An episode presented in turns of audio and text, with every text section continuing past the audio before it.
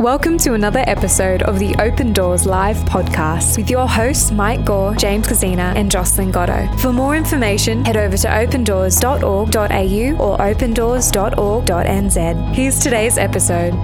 Hey, welcome to another episode of the Open Doors Live podcast. My name is Joss and I am one of your hosts, and we are so grateful to have you with us again this month.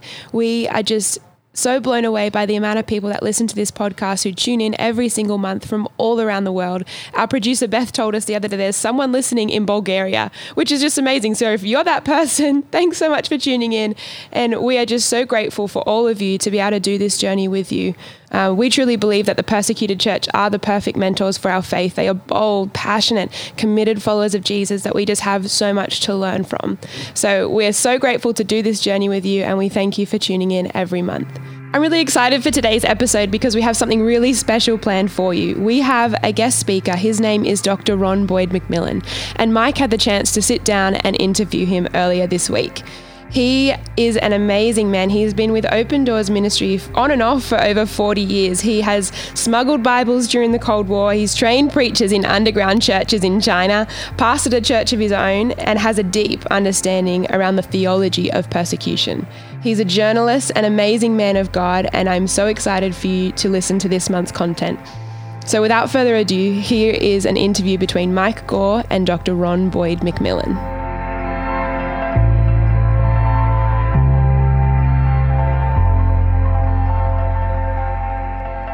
Well, Ron, welcome to the Open Doors Live podcast. Thank you, Mike. Lovely to be with you. You know, I've been wanting to have you on this podcast for a very long time, but because we live so far away from each other, it's been a really difficult thing to organise. So, having you in Australia, man, it's going to be a fantastic podcast for our listeners. I think knowing a bit of your backstory and your life story, it's going to be absolutely intriguing to all of our listeners. And so, you haven't always worked with Open Doors, and for our listeners, uh, where, where was one of your first sort of major career roles? I suppose my background is journalism. And uh, certainly in the 80s, I was working with Time Magazine based in Hong Kong. And uh, one of my jobs really was to travel around Asia, all the way to India and up to Korea, and uh, cover the kind of politics and economics of the of the region. It was fascinating stuff. Yeah. I know a little bit of your time with Time Magazine.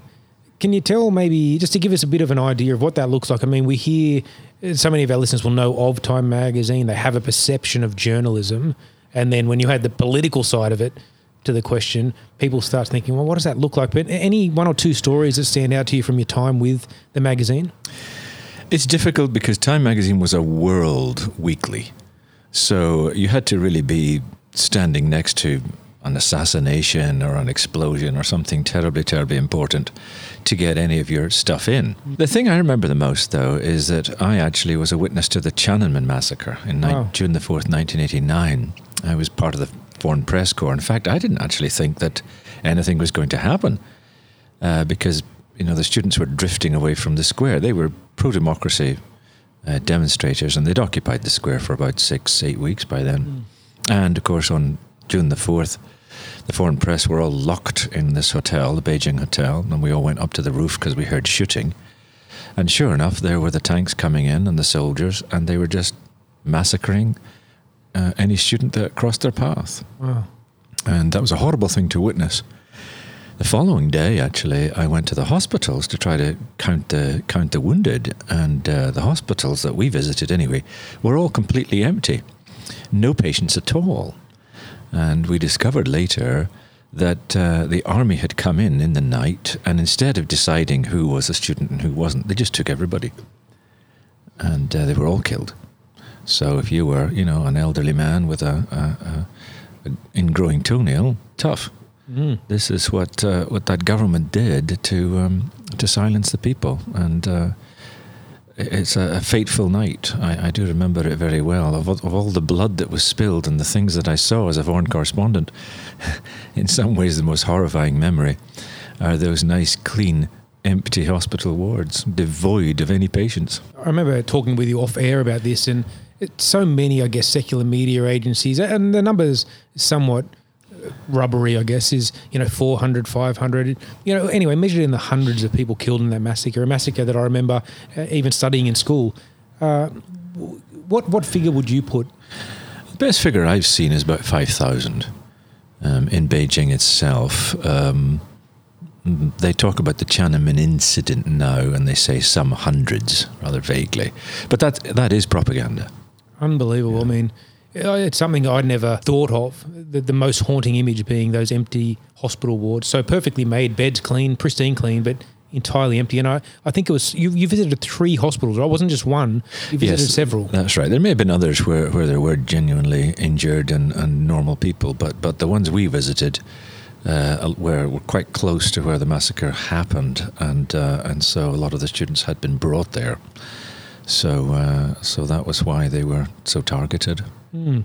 I, and I remember talking to you as well, and, and you've talked about all sorts of different countries you've been in, different articles you've written. You've had the opportunity of interviewing people like Whitney Houston and Eric Clapton. I mean, incredibly famous and well known people, not only political figures, but entertainers as well.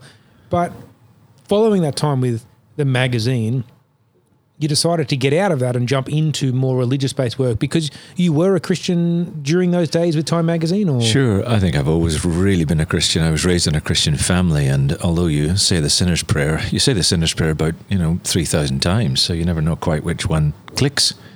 Um, so I was raised in a Christian family, and uh, although in my teens I wanted to be anything but, uh, my parents lived a, a very consistent and delightful Christian life in front of me, and you can't really walk away from what works. Uh, that would be really dumb. So, so I kept at it. Uh, but I left Time because I was concerned that they were only profiling society through the lenses of politics and economics. They didn't really take religion seriously as a factor by itself. And of course, that is partly a, a, a secular failing. You, you see it around today. The idea is simply that religion is the outcome of deeper things like uh, like politics and economics, and, and that's not true. Religion probably is deeper, and politics and economics are the outcome of religion, but uh, it's it wasn't that way round. So I left at that point and um, co-started a news agency called News Network International in 1988. And that was the first news agency of its kind to specialize entirely in religious conflict. And uh, it was edited out of out of Southern California, but we had two big bureaus, and uh, one of them was Hong Kong, covering Asia, and another was in Ankara, Turkey, covering the Middle East. I remember speaking with you about some of your first exposures. You were born as a Scot, grew up in Northern Ireland, I believe. Yeah. Amongst uh, all of the sort of the wrestle and the conflict of there, a passionate Protestant, as, as so I guess you would say, living in that in that world anyway, where you had to choose one or the other.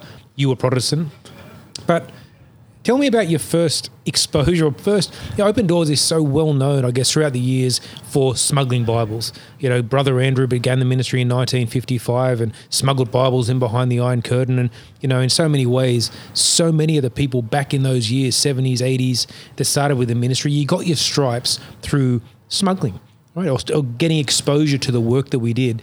Tell me, being a Protestant, what was your first smuggling experience with Open Doors like, and did it push your understanding of acceptable Christianity to its limits? Yes, it ji- jived actually with a conversation I had with Brother Andrew when I started out. And he actually said, he said, Ron, you're going to have a really great adventure with Open Doors. He said, but you're also going to carry a rather large wound. And I said, oh. And he said, the adventure is that you will travel around the whole body of Christ and you'll realize it's a lot bigger than you think. Hmm. But he said, the wound is that you'll come back to your local church and you'll be an orphan Wow. because you'll have seen too much. And you'll never really quite be comfortable in the, the churches that you were raised in anymore because your exposure is too great. Mm. You'll always have a kind of outsider status or outsider eyes. And he was right. I mean, the first time I went to to uh, to Poland, this was my, my first trip smuggling Bibles. I was really quite astonished to find that uh, our contact was a Catholic nun. And uh, this was quite a stretch for a Northern Ireland Protestant because the essence of living in Northern Ireland, at least through that period, was that you never met a Catholic. Uh, it was total segregation. And when you are completely segregated, you can believe anything about the other. Uh, that's, that's the danger of tribalism. Um, it creates massive prejudice, and you never get that prejudice checked by reality. When, when Brother Andrew first asked you to go, were you aware it was a nun, or did he kind of set you up for something? No, I had no clue. I didn't even know we worked with Catholics. And uh, so when I got there, I had to deliver Bibles to this nun. And sorry, that, that would have been a pretty big thing for you being a Protestant, growing up in Northern Ireland and the whole Catholic versus Protestant thing. That that would have, you, you wouldn't have been happy with that, I, I, I, Yeah, is my first- guess. First Yeah. thing I tried to do was to convert her. Okay, of course. It didn't go down too well, and uh, and she told me her testimony actually, which kind of really solved a lot of the problem because she had such a remarkable testimony that it was pretty obvious that God was with her. But this was a big breakthrough to me, you know, because I was so, you know, I've been was really coming up from a from a ghetto. Um, she'd been a Czech resistance fighter actually, and she'd got wonderfully converted, and she used to give out scriptures on trains in communist Poland. And uh, one day, she gave a, a tract to a Communist Party official or secret policeman who was on the train, and he said, "You know, I'm so sick of you people. I'm going to throw you off the train." And he said, "But there's a bridge coming up, so if I throw you off there, you'll surely die because um, you'll either hit the hit the bridge or you'll fall, th- you know, hundreds of feet to your death." And so that's sure enough, that's what he did. He threw her off the train when they went over the bridge. Turns out, though, that she actually didn't hit the iron stanchions, you know, that made Mm. up the bridge. That was a miracle enough. And then she fell hundreds of feet, though. But there was a huge open barge underneath, and it was full of dead chickens.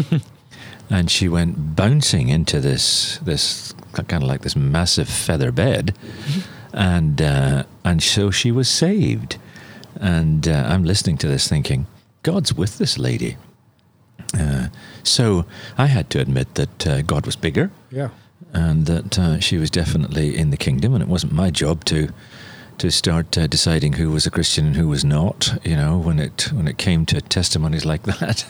so, I mean, I still think that you've got to watch churches. I, I had a, an an amazing experience in Leningrad, as it was then, or St. Petersburg now.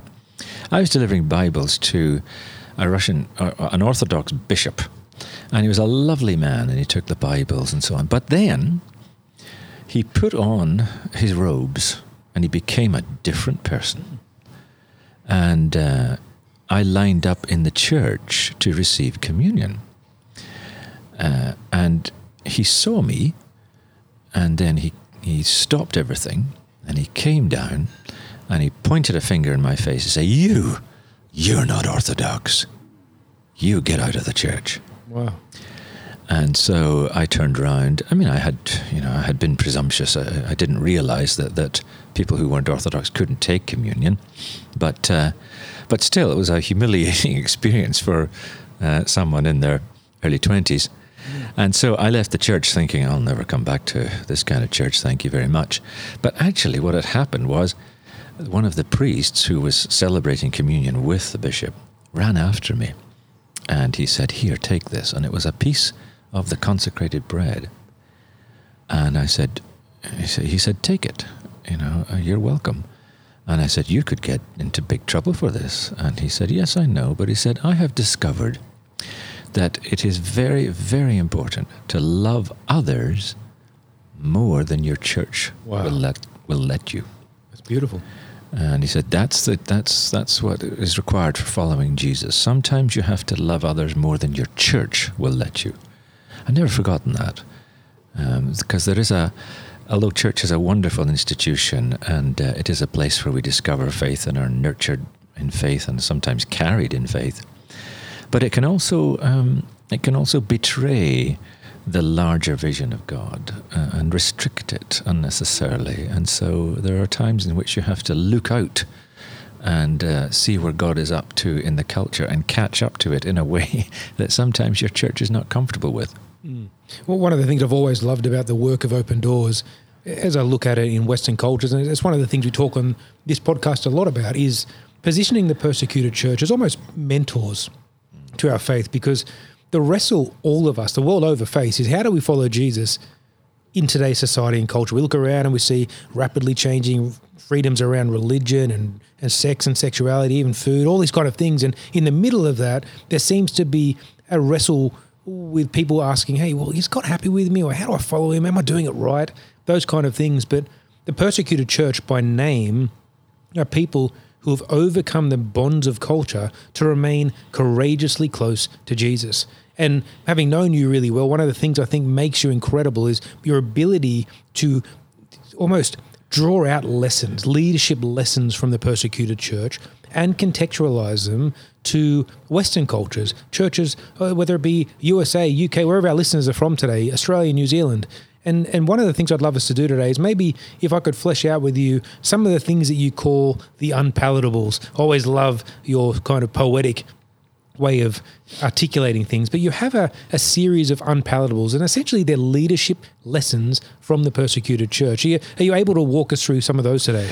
Yes, I always try to encourage people to have a relationship with the persecuted that's kind of like this. I say, what, what they need, I give.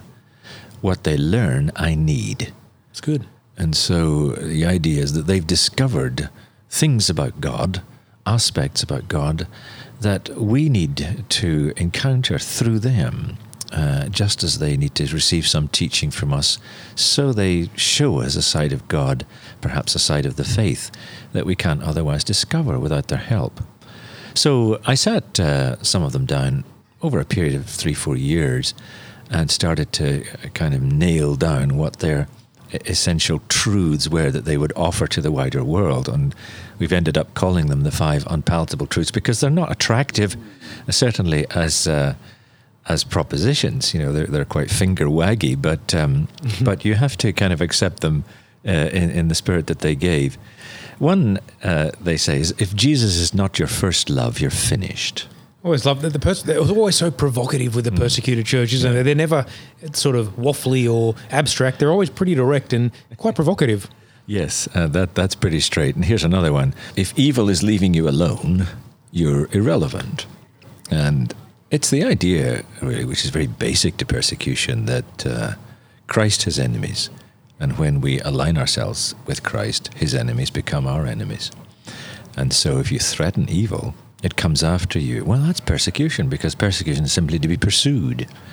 And uh, you should be threatening evil in whatever form it comes anywhere. But of course, it's always in a more extreme form when we look at you know places like North Korea and China and Somalia and so on.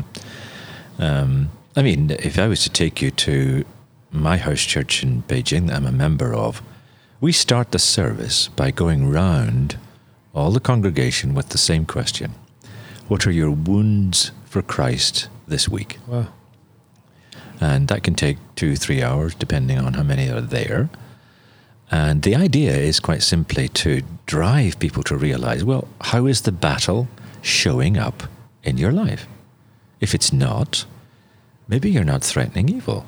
Our listeners will know or have heard me often say, Ron, that persecution we look at it as like a consequence, a hallmark of successful Christianity, because wherever the gospel is being shared, persecution exists. And so the last unpalatable you spoke about, and Brother Andrew's kind of provocative statement, that really does dovetail into to all of my experiences, but also what I see echoed in the scriptures, because every instance of persecution in the Bible, whether directed at Jesus or his followers, was always and only ever linked to a public profession of faith, a public outworking of faith, or an outworking of faith in community, the church. And, and so I, I, really think there is a resonance there again at what makes the ministry of Open Doors so beautiful because, you know, you sort of come forward to 2020, you, you, find a, a cause, you slap an organization in the middle of it, and, and all of a sudden people start questioning trust. But what I've loved about Open Doors is I, I really believe, you know, number one, we're not here to end persecution, we're not even here to stop it growing.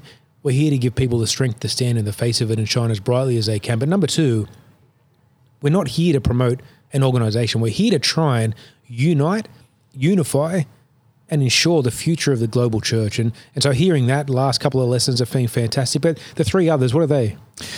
Uh, one was called If Fruit is Required from Your Witness, Your Faith Less. What they mean by that is that persecuted Christians don't often live long enough to see the fruit of their witness. Mm. But you leave that with God. If you need a list of achievements to say, oh, I really counted for God, why? You know, you're faithless. Uh, leave it with God. That's the idea. And another one is if prayer isn't about asking the impossible, it's boring. I like that because, you know, so often we have experienced prayer in, in Western church settings as working through a kind of laundry list, and uh, it it can be quite wearying because people don't don't find it very exciting, uh, especially when there aren't obvious answers to prayer.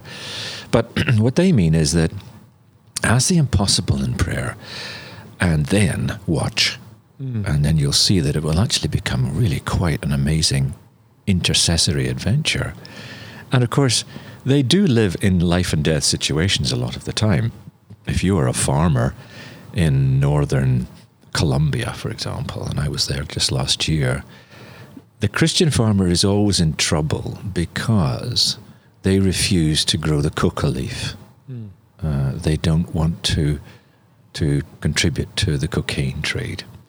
Well, that really causes them problems with the cartels and and so they're really targeted for that. So they would be getting on their knees and asking that because they're growing another crop, that they're not sending gunmen to kill them. You know, that's the these are the intercessory dilemmas that uh, the persecuted are bringing to God. So it's massively exciting. Of course, you know we we have to import some of that over, but we're not necessarily always in a life and death setting, and thank God. But uh, but we do need to ask the impossible. John Haggai always used to say, "Set yourself to do something so impossible for God that unless God is in it, it will fail." That's the stuff of, of intercession. And then there's another one. Uh, the final one was, "If praise is not on your tongue, you're dead." Wow. And that's the idea that, that persecuted Christians, very often, particularly in jails, for example, have a kind of ruthless determination to praise God every day. Mm. Astonishing. And, uh, and they believe that that gratitude is what gives them the resilience in adversity. And of course, it's them going back to their essential identity as human beings. Remember in Romans 1, sin comes into the world, it says, because men and women did not give thanks to God mm. and remember Him as God, and then their minds were darkened and all the consequences come in. So if you set yourself to be grateful, to look up to the Father and be thankful, you're alive. And in the Old Testament, actually, there is uh, very strong evidence that in ancient Israel, the definition of life was praise. Praise had to be on the tongue for you to be alive. It didn't have anything to do with whether you had a beating heart or a brainwave pattern. It was it was uh, those who were alive spoke out their praise to God. If you weren't speaking praise, you were dead. Wow. And the persecuted seem to have rehabilitated that wonderful Old Testament emphasis. And this is why we often say in Open Doors we have this emphasis, you know, dangerous faith, where we're saying, you want to make sense of your Bible? Well, there's a lot of the Bible that uh, the story of the suffering church can illuminate in ways that our own experience cannot. So listen to them, take their testimony, and you'll discover a way, a deeper way of understanding, for example, the book of Acts or the book of Job or the book of Revelation. They can shine a light that we can't generate by ourselves. So, you know, we've produced all this material for people to to discover if if they wish. Now, Ron, alongside all of the work you do for Open Doors, you also work as a uh, lecturer, a theologian, uh, all sorts of academic and scholarships, particularly at Fuller uh, Theological College. Is that ha- Seminary Theological College? Yep, Fuller Same Theological thing? Seminary. Yep. You're teaching a course called Persecution Big Picture. I know as part of that course, one of the one of the most or more provocative kind of parts of it that you teach is the four ways to kill your church without even knowing it. And having sat down and talked to you a little bit about that, it's it's not just about a church. It's really incredible to think that the four principles you're about to share with us, the breadth that they have, whether it's a church, whether it's an organization, even an individual life, the way that families and different groups of people can be really pulled apart by using the tactics of the persecutors to try and disrupt, dislodge, and destroy ultimately the church or individuals. Can you share some of those? Three Ds. I like those three Ds. you do because okay. that'll preach. That'll preach very nicely. Might have to steal that and incorporate it in the course. Yeah, I mean, we teach that we say, look, you may not think about persecution, but your persecutor is always thinking about you. And so the idea is, well, what are the tactics that the persecutor typically uses to squeeze the life out of your your own witness and your church, and in in a sense, ask you to do it for him. So uh, we've looked at church history, and we're kind of saying, well, we think there are probably four major tactics uh, that you can see. One is uh, what we call mess with the message. It's where the persecutor tries to add something to the message of Christ that actually dilutes the power of, of the message. You know, your Jesus plus or Jesus minus, we, we, we used to call it. Something is added into the message that is said to be just as important, but it's not. And that's what actually ruins the gospel. The early church had to figure this one out because some people tried to say, well, actually, for, for Gentiles to become Christians, they have to be Jews first. You know, that was the fatal insertion that they were talking about then. And, uh, you know, and, and there's a house church movement in China today that does the same thing, where they teach that if you are genuinely converted, the message is you will weep by yourself for three days without without Wow. stopping. You think, well, where's that in the essential message?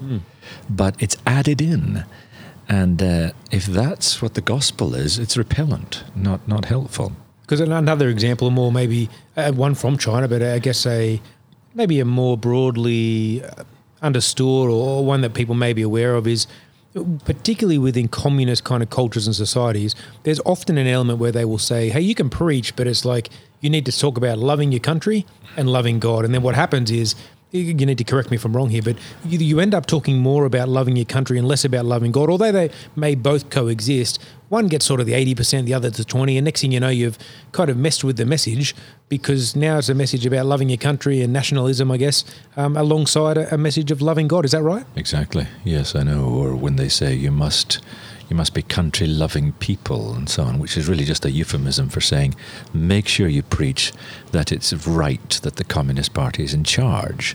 And suddenly you've got a political gospel and not a real gospel.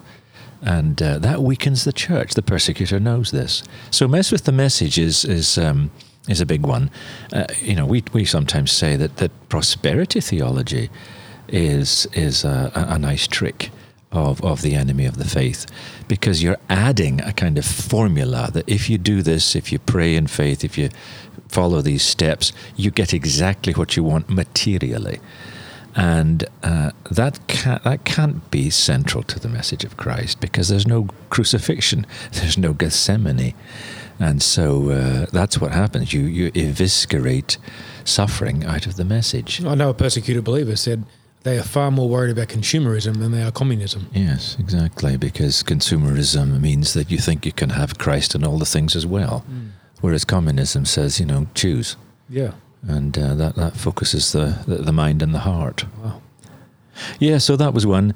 Another one is uh, compromise the community. This is really where the persecutor tries to sow some disunity into the community of the church so that it's less attractive. People don't want to join a community where people are kind of devouring each other. I mean, in the old communist days, this was quite common where they would send someone into a church to spread a lie. And they would say, Oh, you know, don't you know that the pastor is sleeping with one of the members of the choir? And this would rocket around the church as a rumour. Rarely would they tell the pastor, and suddenly, you know, he'd be preaching, and uh, he might be preaching for a very long time, wondering why nobody was believing him. And so it was a deliberate strategy. Uh, but there are other ways, you know, in which the community almost compromises itself. And the persecutor knows this. In Iran, for example, it's quite a common tactic where the police will arrest a house church leader and they'll just keep him in jail and they won't do anything to him. They'll just give him tea uh, and so on, but there's no, no beatings up or, or no heavy interrogation. And then after three or four days, he's released and he goes back to the fellowship and it's over. Because they say, Well, what happened? And he said, Nothing happened. And half of them might say, We don't believe you. We think that you were homosexually raped and you're too ashamed to, to, to tell us. And so the church is split. It is compromised uh, because they half c- can't feel they, they can trust the pastor anymore. The, uh, the persecutor is clever. And if we're thinking of the enemies of Christ as also, you know, principalities and powers and and and, and the devil and so on, there are thousands of years of experience there. So, uh, so we've got to watch that one. And um, as far as just for our listeners, as a point of clarification goes, I think number one would be to say that when we talk particularly about that Iranian story, we're not saying that's the blanket way people are held in prisons in Iran. It can, vary greatly, but it is one tactic of the persecutors. Similarly, um, that the reference Ron used to um, homosexual sex is that that is also a common tactic, correct, Ron, for persecutors to use as a way of demoralizing, dehumanizing uh, people in Iran. And so I just wanted to make yes, sure that yes, people are aware. It's, it's very often a police tactic. A police that, tactic, yeah. that's right. But yeah. it's not, we're saying this is how it happens 100% of the time. What we're saying is that it's a scale, but this is a common way that people are persecuted in that nation. And at a higher level for that one that you talked about there, as far as compromise a community go, I think the, the Western articulation of the leadership, I guess, the leadership um, logic around that or something is that well, no matter if you ever sow doubt and mistrust, they're two of the hardest things to lead through. You know, if you want to sow them in an organization, in a community, even in a family, I really believe in looking at my own role at Open Doors as CEO here. You know, two of the hardest things to lead through are doubt and mistrust. Because when people start questioning you or being unable to trust you, very, very difficult. They, they almost work 100% of the time they're easy to pull down and hard to rebuild. And I think that's what the whole uh, compromising the community does. It's an issue of doubt and mistrust, and it can be almost life ending for people. Yes, and you always apply these to your own situation. So, for example, is there anything that's going on in my fellowship that is disrupting the unity of the church or making the church less attractive to join? So, we workshop these with the pastors wherever we are in the world. West and and uh, in the more restricted countries too.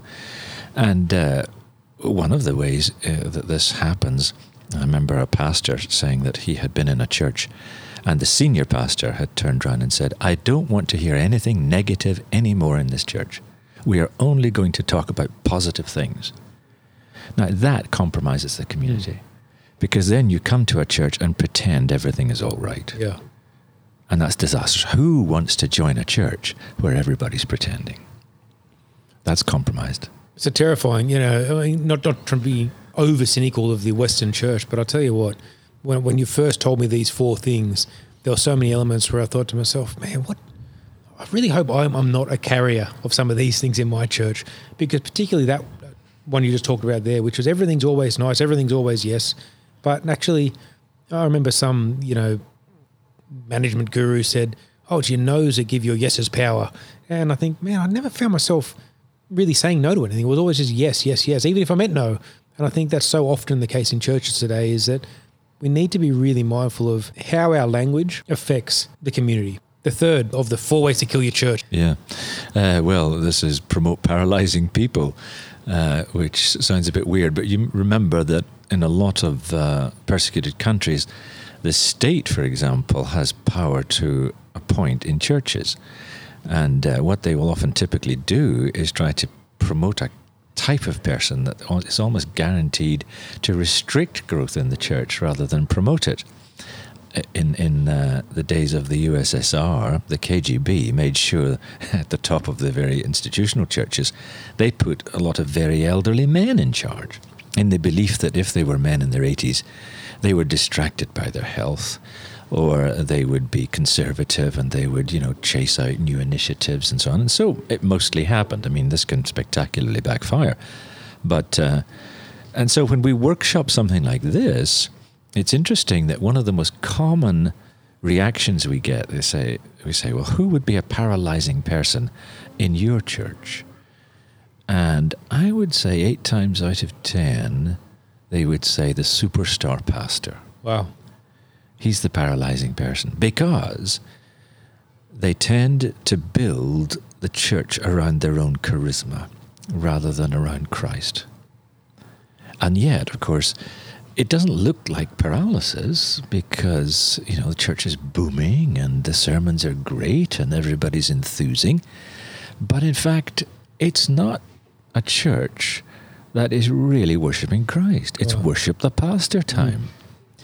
And uh, and when that pastor also, you know, is surrounded by a system that uh, refuses to hold them accountable, you can get serious problems. That's what we'd. This this is where this these tactics, you know, really bite in in any context. Promote paralyzing people. And that, and that's really the, the next one too is create suffocating systems. Yeah, support a suffocating structure. Mm. Because a lot of the time when you look at persecution, it's hard to say, oh, that's persecution. Uh, because very often what governments will do to restrict a church is they'll use, for example, administrative rules. You know, they'll say, no, no, you can't expand the church. In fact, we're going to have to knock down your church. But it's just a zoning law. Mm. You know, where we'll move you elsewhere or whatever. And they use these structural me- methods to um, to try to turn the church into a bureaucracy so that uh, all the emphasis really goes in on, on the structure. You need structure, mm.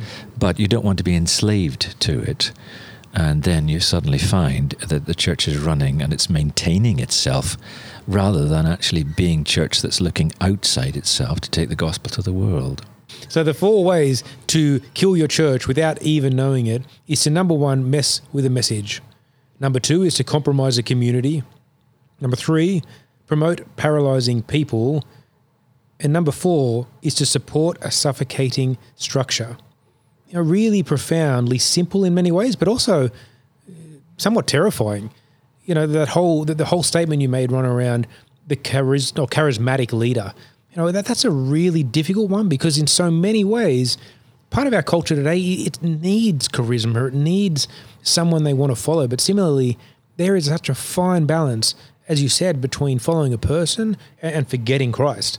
And and when I heard that, I thought to myself, man, even in open doors and organizational structure, not just churches, how often out of our best intentioned efforts to sort of show the world Jesus, are we actually trying to make people fall in love with us?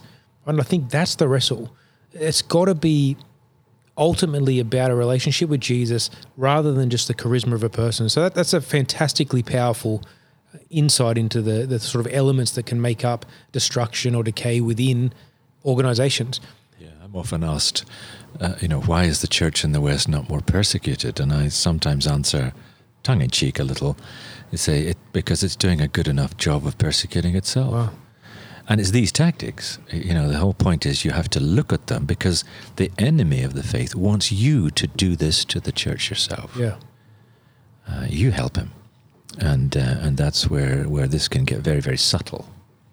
Now we're getting ready to, I guess, wrap up the episode for today, and it feels, you know, for everyone listening, we're recording this on a Friday afternoon after a long week of speaking in different states and churches and all sorts of things around the country, and so we're feeling pretty tired, but we're running on energy. But you know, I can't think of a better way to finish than on an upper on. So, do you want to tell everyone one of my favourite stories of yours but a time that you smuggled Bibles into Transylvania.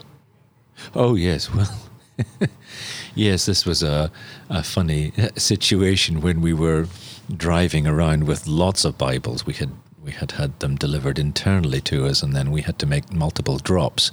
And so the van that we were driving was full of about, I think, 3,000 Bibles total, but split up into different sized boxes and uh, we were we had a pretty full van, and we were driving down this rather steep hill in Transylvania, Dracula country, and um, and all of a sudden, uh, some man, a soldier it seemed, came out of the jungle, and uh, and he was in this very resplendent grey uniform with these big gold epaulets on his shoulders. He looked like you know Mussolini on parade, and uh, and he held up his his hand uh, for us to stop. And of course, we were we were really going quite fast.